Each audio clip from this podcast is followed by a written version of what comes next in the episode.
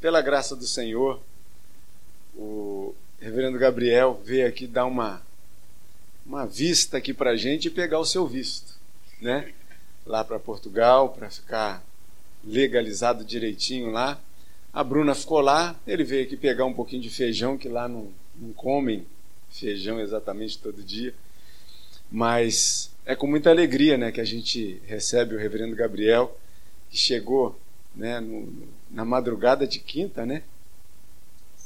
De sexta, né? Mas quarta-feira já está partindo de novo. Então, aproveitemos bem esse domingo com ele. Eu até estava perguntando se ele tinha algum lugar para almoçar hoje, logicamente, né? Desculpa, Alan, mas foi só brincadeira, viu?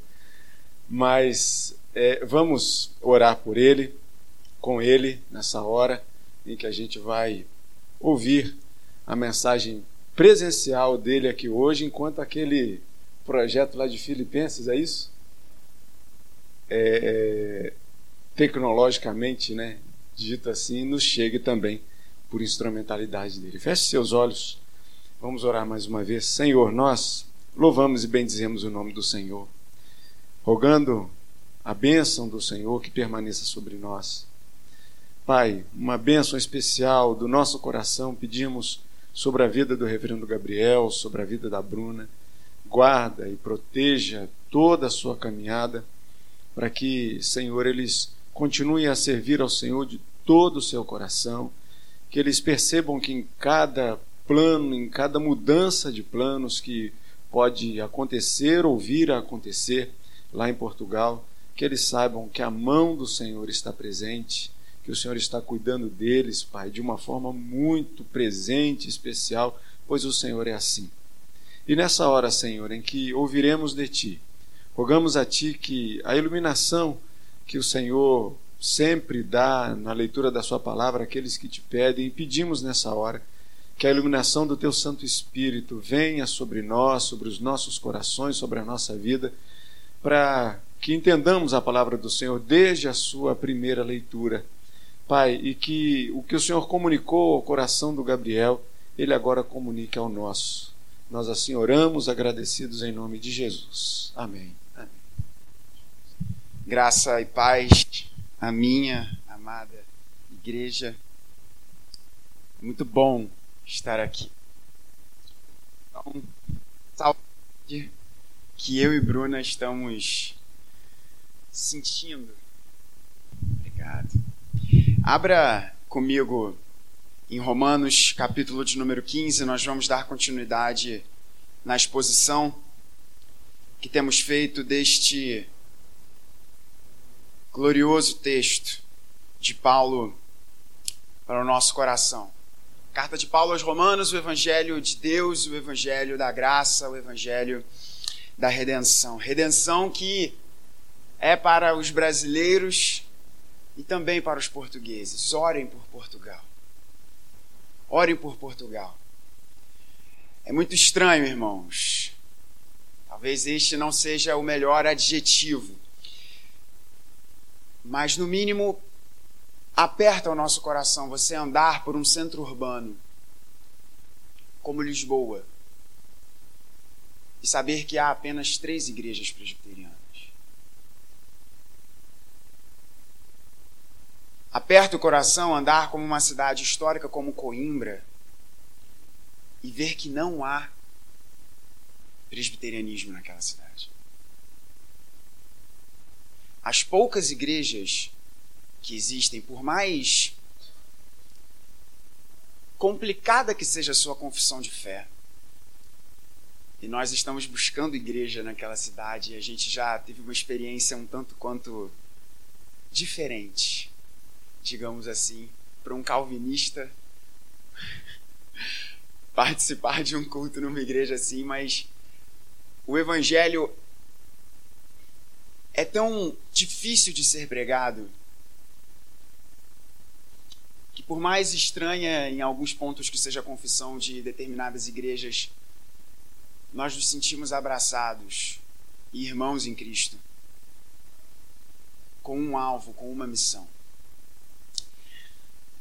Há um número muito grande de brasileiros lá, Todos nós temos visto as notícias que mostram sobre isso, mas é interessante quando você está de fato lá.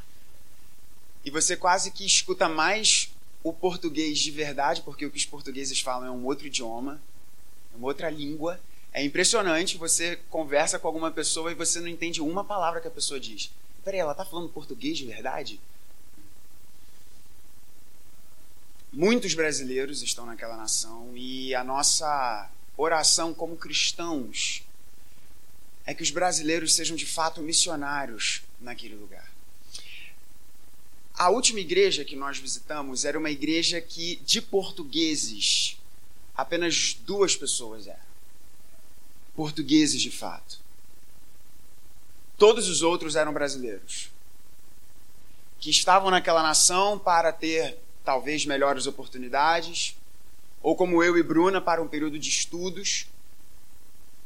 Mas certo é que o momento que a igreja brasileira experimenta é um momento de missão.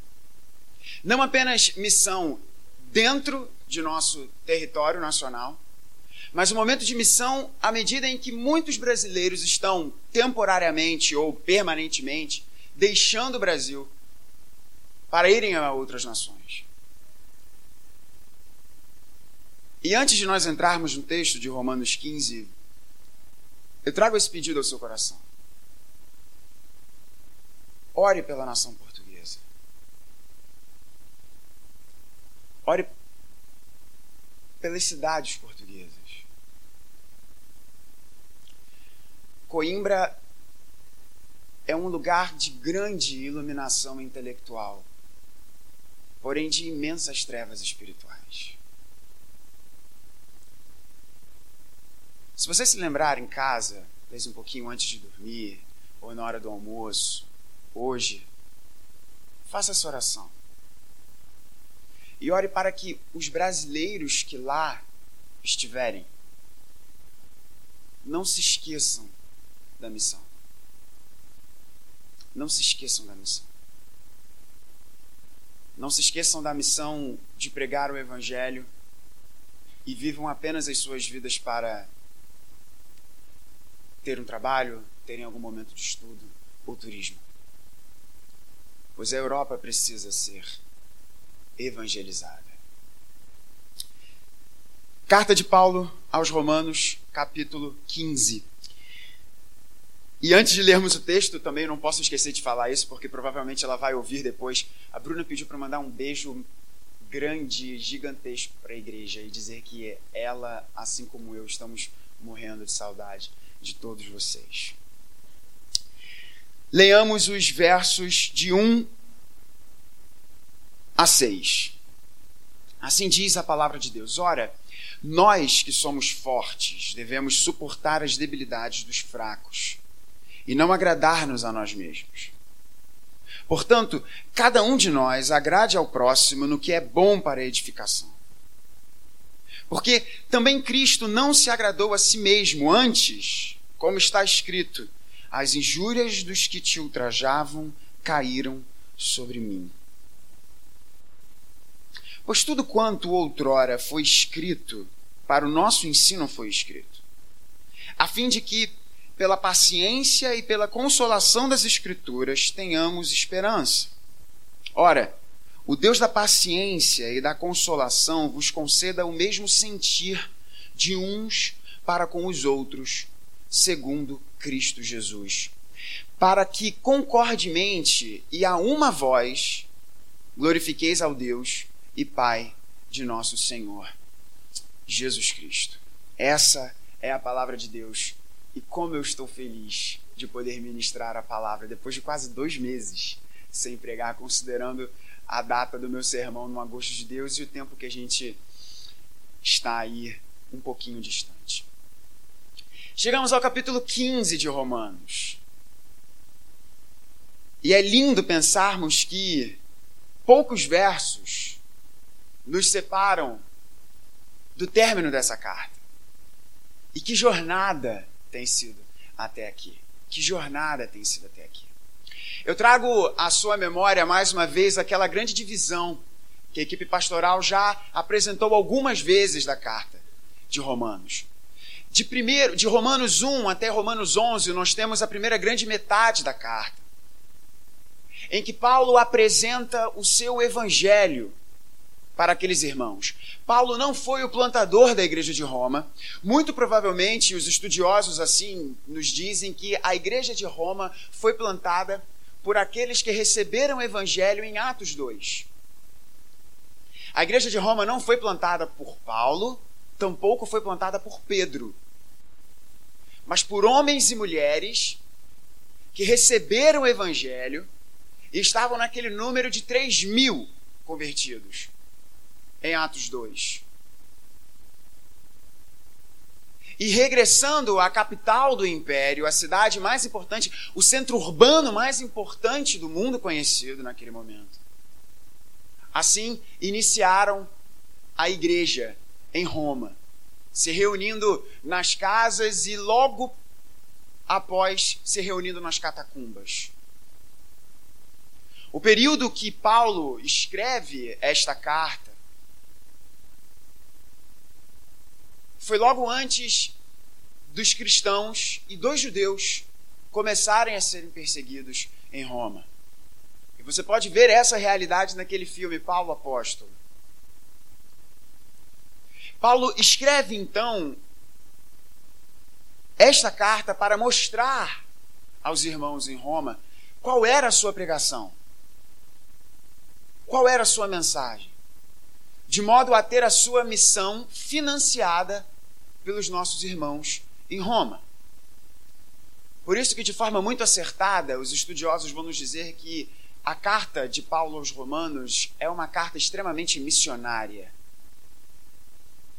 pois é uma apresentação do seu evangelho com foco na missão.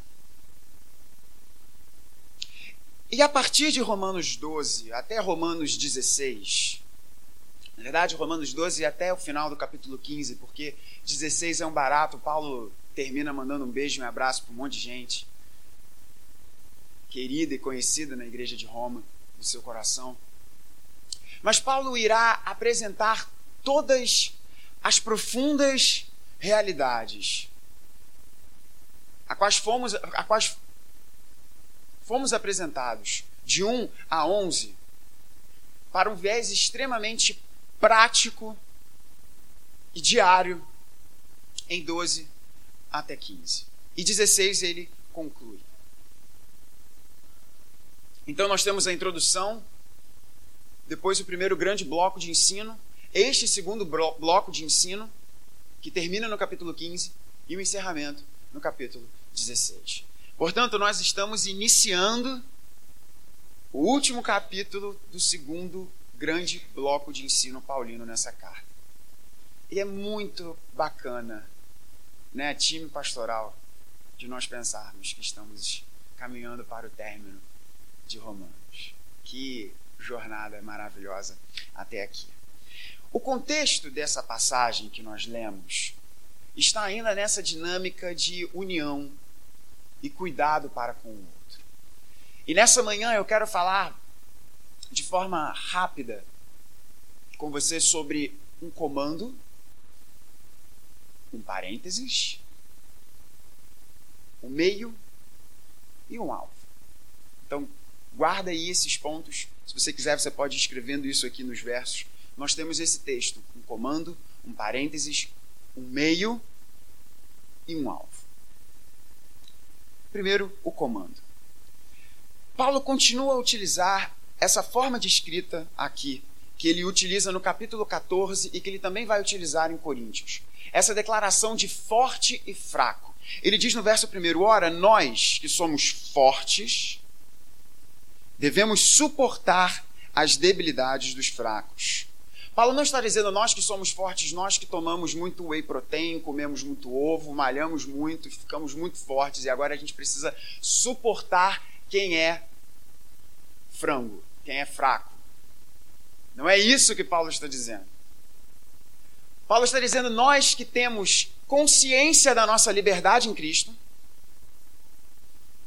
nós que temos consciência do efeito libertador que o Evangelho tem sobre nossa vida, nós que somos fortes, e Paulo está se colocando nesse time dos fortes, não uma força física, mas uma força que a liberdade do Evangelho nos dá.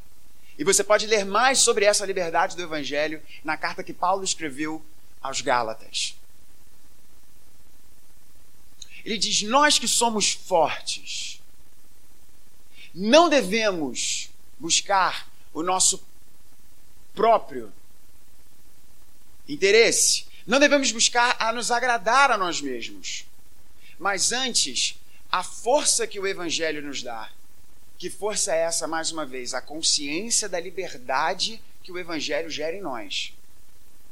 Devemos suportar a debilidade dos fracos. O comando que Paulo aqui nos apresenta é o seguinte: eu e você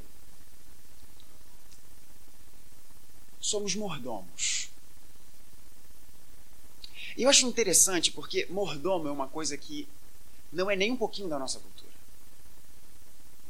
Quando alguém fala, e é interessantíssimo, né? Eu e o Will, como eu tô com saudade de você.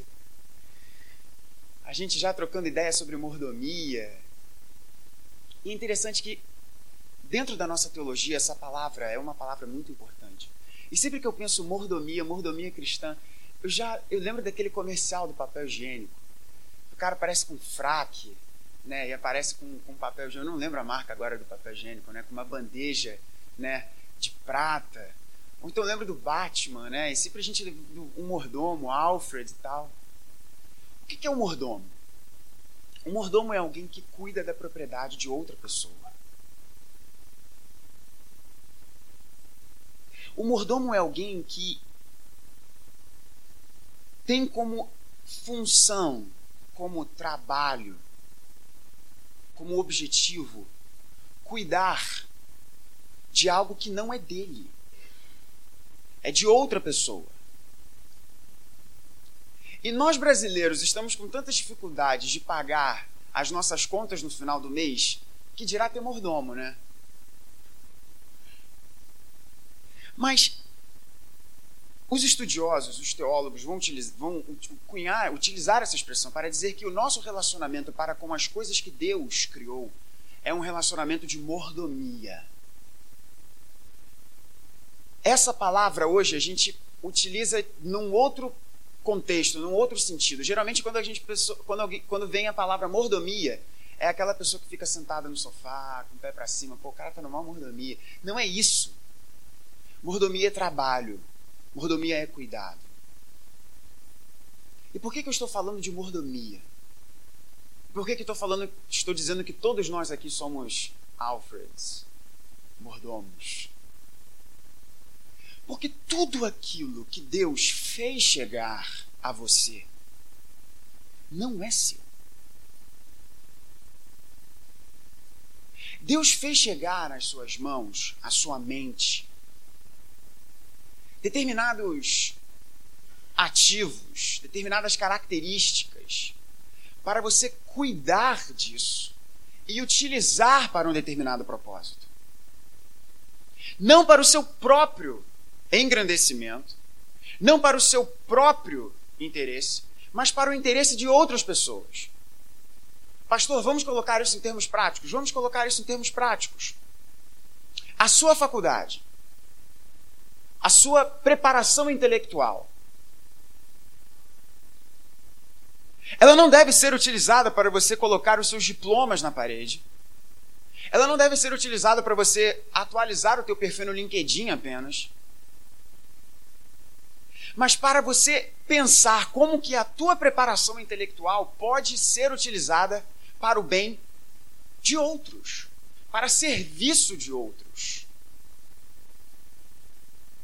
A sua conta bancária. A sua conta bancária não é sua. Por mais que eu tenha utilizado essa frase, a sua conta bancária, ela não é sua. Você administra recursos de outra pessoa. Que pessoa é essa? Do próprio Deus. E antes de você acumular zeros na sua poupança, ou em investimentos, ou em muitos imóveis, estes recursos são para bem de outros, para serviço de outros. Nós ouvimos uma mensagem no Agouro de Deus. E que Agouro de Deus abençoado. Do pastor João, de algo que me fez muito pensar.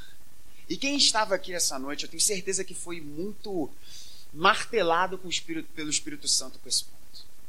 Nós, que oramos tanto pelo Rio de Janeiro, gente, que bom voltar para o Rio de Janeiro. A Europa é linda, a Europa é maravilhosa, Portugal tá super legal. A gente foi para a Itália também. Foi muito engraçado que eu cheguei em casa, meus pais olharam para mim e falaram assim, filho, você foi para a Itália e você parece que você voltou mais magro. Como é que é possível isso? Eu também não sei como é que foi possível isso. Porque ou carboidrato que a gente ingere lá naquele país maravilhoso. Mas não tem nada como voltar para o Rio de Janeiro. Chegando no aeroporto, tinha um painel assim bem grande dizendo, bem-vindo ao Brasil. E a gente olha isso e fala assim, cara, o nosso país, cheio de problema, cheio de coisa errada, cheio de situação, mas que país bendito e abençoado por Deus. Nosso país, nosso lar. E nós que temos esse amor, e às vezes até quase que um ódio pelo Rio de Janeiro, essa relação estranha que a gente tem com a nossa cidade, maravilhosa, né? Tanto bela quanto caótica. A gente ora tanto pela cidade do Rio e não pensa que nós somos a resposta da nossa oração. Oramos pela paz do Rio de Janeiro e não pensamos que nós somos a resposta da nossa própria oração. Deus não vai fazer o Rio de Janeiro de uma hora para outra se tornar um lugar menos violento. Deus vai usar você para tornar o Rio de Janeiro um lugar menos violento. Isso nos mostra uma intencionalidade. E é isso que Paulo está nos dizendo aqui. Ora, nós que somos fortes devemos suportar as debilidades dos fracos e não agradar-nos a nós mesmos. Portanto, cada um de nós agrade ao próximo no que é bom para edificação. O que o seu dinheiro é bom para edificação de um outro? O que o seu ensino é bom para edificação de outro? O que as suas amizades representam de bom para a edificação de outro? Agora, quem é aqui? Quem é o alvo dessa intenção, dessa intencionalidade missional? São apenas os de dentro da igreja? No capítulo 14,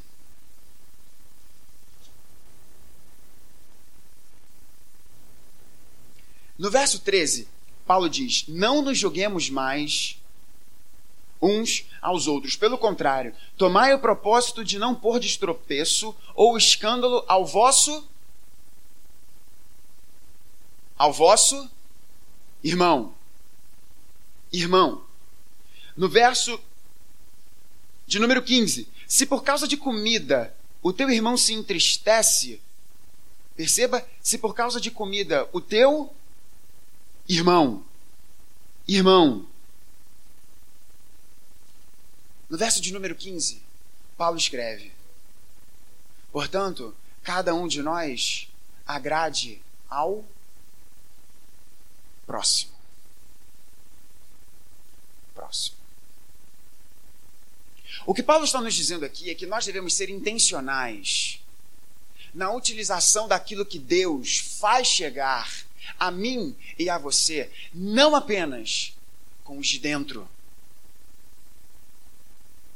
Não apenas com os de dentro.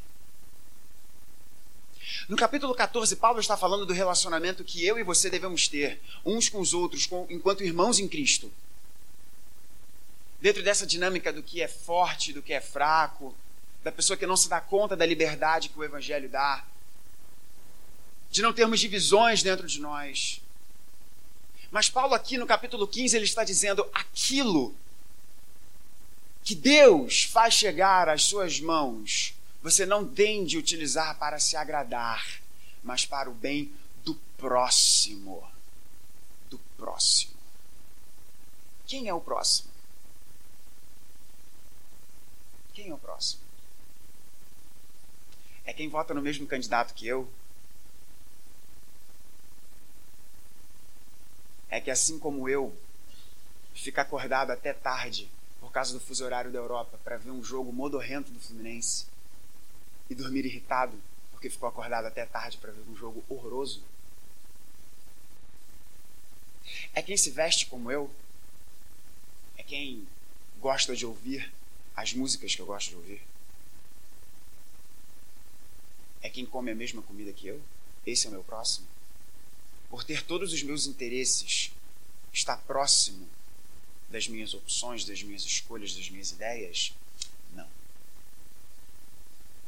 Jesus nos ensina de forma muito clara, na parábola do bom samaritano, que o nosso próximo é qualquer pessoa que cruzar a nossa vida.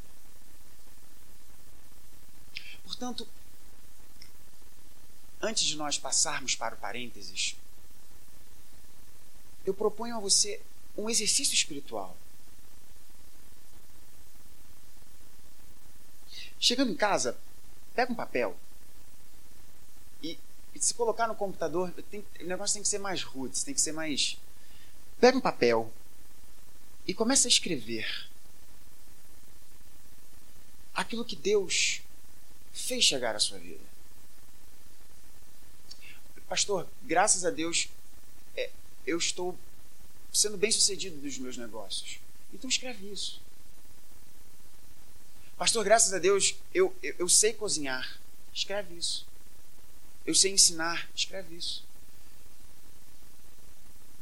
Ao contrário de muitos brasileiros, eu estudei, eu tenho uma faculdade, eu sei fazer isso. Escreva isso. E ore por essas coisas que você for listando. Perguntando como que você pode utilizar isso. Não para se agradar. Não para você colocar no seu currículo. Mas para você visar o bem do próximo. E quando você orar pedindo para visar o bem do próximo, pede para o Espírito Santo marretar no seu coração, inclusive por quem você não gosta. Difícil demais isso. Mas é o comando que nós temos. Esse comando, ele faz sentido porque Cristo não se agradou a si mesmo. Antes, como está escrito, e aí Paulo cita o Salmo de número 69, um dos salmos mais citados no Novo Testamento, um salmo messiânico. E o Salmo de número 69 diz: as injúrias dos que te ultrajavam caíram sobre mim. O que Paulo está querendo dizer é o seguinte, olha só, nós que nos damos conta da nossa liberdade em Cristo, que o Evangelho proporciona para nós, agora nós devemos abrir os nossos olhos para que tudo aquilo que Deus faz chegar às nossas mãos não deve ser utilizado para nós mesmos, mas para todos aqueles que passarem pela nossa vida. O próximo. E ele cita o Salmo de número 69. E eu consigo ouvir, enquanto Paulo escreve, citando o Salmo de número 69, nosso Senhor Jesus dizendo: eu não vim para ser servido, mas para servir e dar a minha vida em resgate por muitos. Que muitos eram esses? Éramos nós, inimigos de Deus. Inimigos de Deus. Planejando no nosso coração todas as formas de desobedecermos a Deus. Seja por ação ou seja por omissão. Portanto, o que Paulo nos diz é o seguinte: agora que nós que somos cristãos, nós que somos pequenos cristos, imitadores de Cristo Jesus, por conta do sacrifício que ele fez por nós, e agora que temos fé no nosso coração, esse presente de Deus, agora que nós fomos justificados, agora que nós temos liberdade em Cristo Jesus, vamos agir como Cristo Jesus. E ele não quis se agradar, mas sim servir. Servir, inclusive, aqueles que o crucificaram. O parênteses. E é interessante porque depois de Paulo citar o Salmo de número 69, Paulo faz um parênteses aqui. Ele diz: pois tudo quanto outrora foi escrito para o nosso ensino foi escrito, Tudo quanto outrora foi escrito para o nosso ensino foi escrito. Tudo. Tudo. Eu e você não podemos pegar a Bíblia e falar assim, peraí, esse ensino aqui é bacana, esse ensino aqui eu fico. Mas esse negócio que Paulo escreveu aqui, Paulo devia estar muito doido. Paulo devia ter bebido um pouquinho mais de vinho aí nesse dia, e aí isso daqui deixa de lado. Tudo que foi escrito. Pastor, até a descrição das cortinas do tabernáculo, tudo. Tudo o que foi escrito para o nosso ensino foi escrito. A fim de que, pela paciência e pela consolação das Escrituras, essa não é a melhor tradução. A melhor tradução aqui é pela perseverança e pelo encorajamento das Escrituras, tenhamos esperança.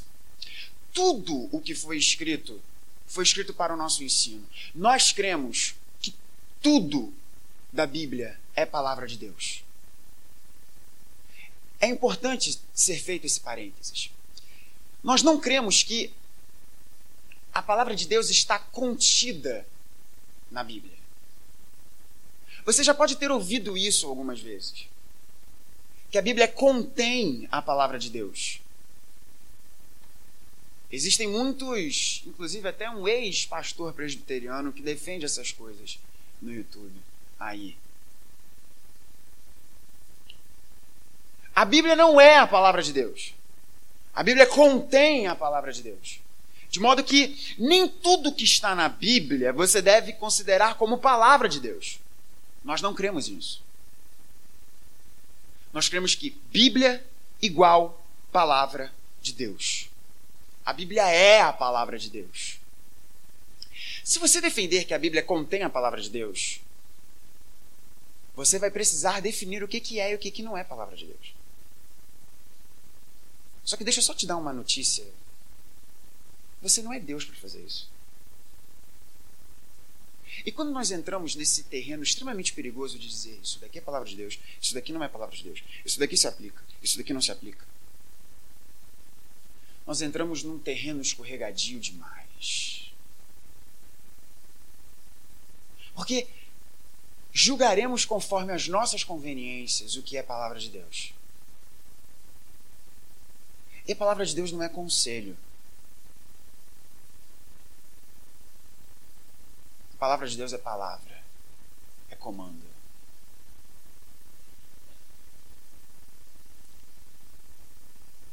Mas ela gera perseverança e encorajamento para o nosso coração. E é maravilhoso isso. É maravilhoso isso. Por que ela gera perseverança e encorajamento? Porque nós não adoramos a um livro. E foi interessante durante esses dias aqui, como eu estava com saudade de conversar com o Vlad, com Lucas. Tem um vídeo que meu irmão me mostrou, e a galera um pouquinho mais antenada aí com redes sociais e tal. E quem gosta principalmente desse filósofo, do Olavo de Carvalho, tem acompanhado um debate que está sendo feito entre o Iago Martins, o pastor Iago, o Olavo de Carvalho e seguidores do Olavo de Carvalho e por aí vai. O Olavo de Carvalho é muito importante filósofo brasileiro. E uma das coisas que foi dita nesses vídeos, e o Olavo de Carvalho gravou um vídeo para dizer por que ele não é evangélico, pinta um quadro de nós evangélicos como se na verdade nós fôssemos adoradores de um livro. Nós não adoramos a um livro. Nós adoramos ao Deus desse livro, que é revelado por esse livro. E revelado por esse livro de uma forma que ele mesmo escolheu fazer. De uma forma tal que não pode ser reproduzido em nenhuma outra forma ou canal. Paulo escreve que a Escritura traz perseverança e encorajamento porque nós temos o Deus, verso 5, da perseverança e do encorajamento.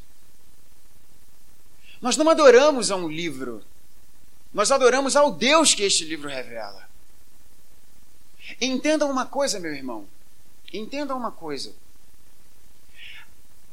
Este livro foi escrito por mãos humanas, inspirados pelo Espírito Santo. Então, por mais que Paulo tenha escrito a carta aos Romanos, o autor último de Romanos é o Espírito Santo de Deus. É o Espírito Santo de Deus. Por isso que nós cremos que há poder nestas letras. Não porque elas são letras, mas porque o autor delas é o próprio Deus. O autor delas é o próprio Deus.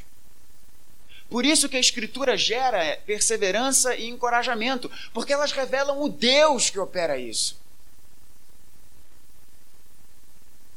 A Escritura revela o Deus que age. A Escritura revela Deus aos nossos olhos e ao nosso coração.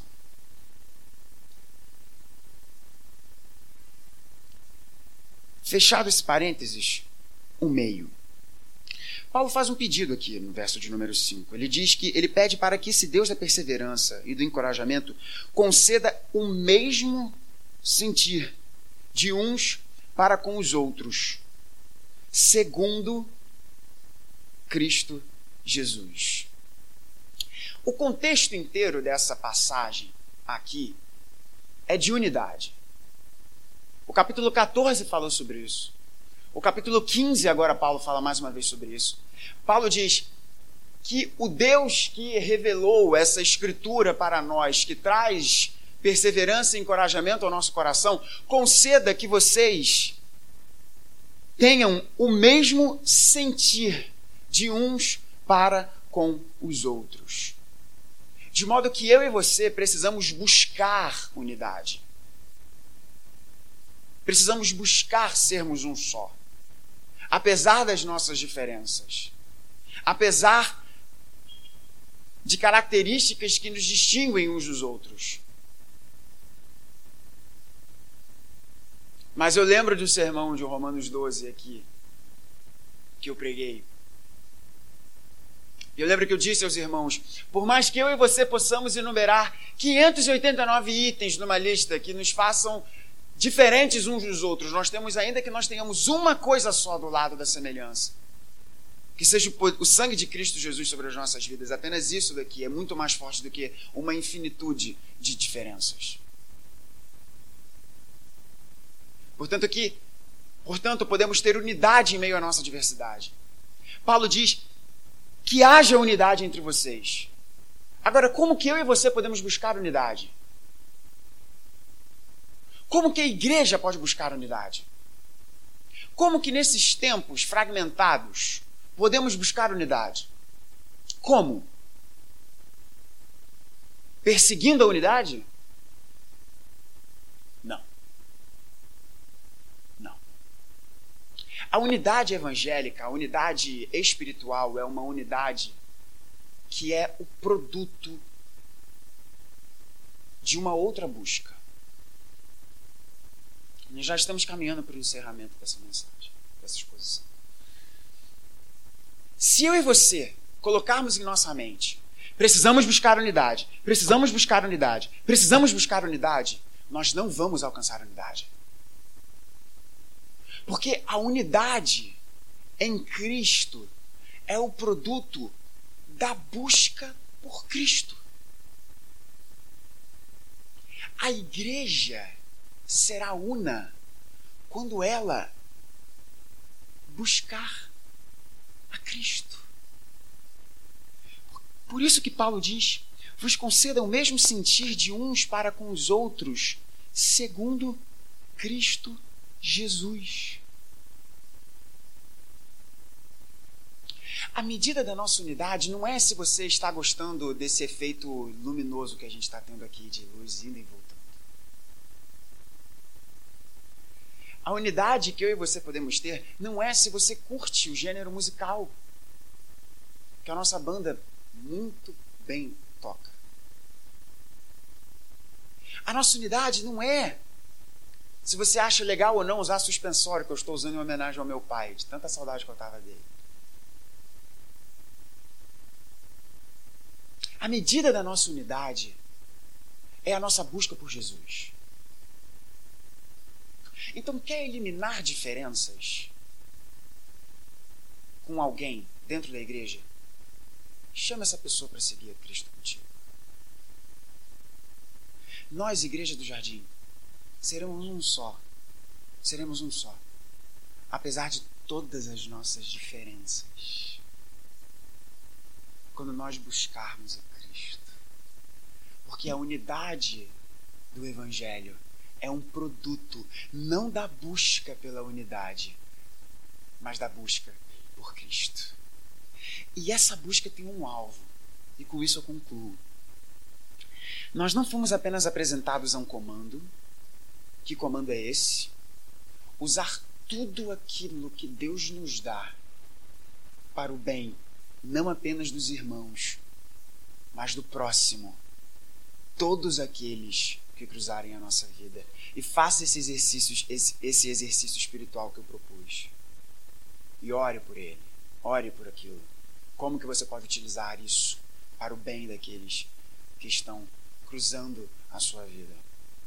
Temos um parênteses sobre a Bíblia ser a palavra de Deus, e o resultado que a Escritura gera em nós é perseverança e encorajamento, porque ela revela o Deus que traz perseverança e encorajamento para o nosso coração.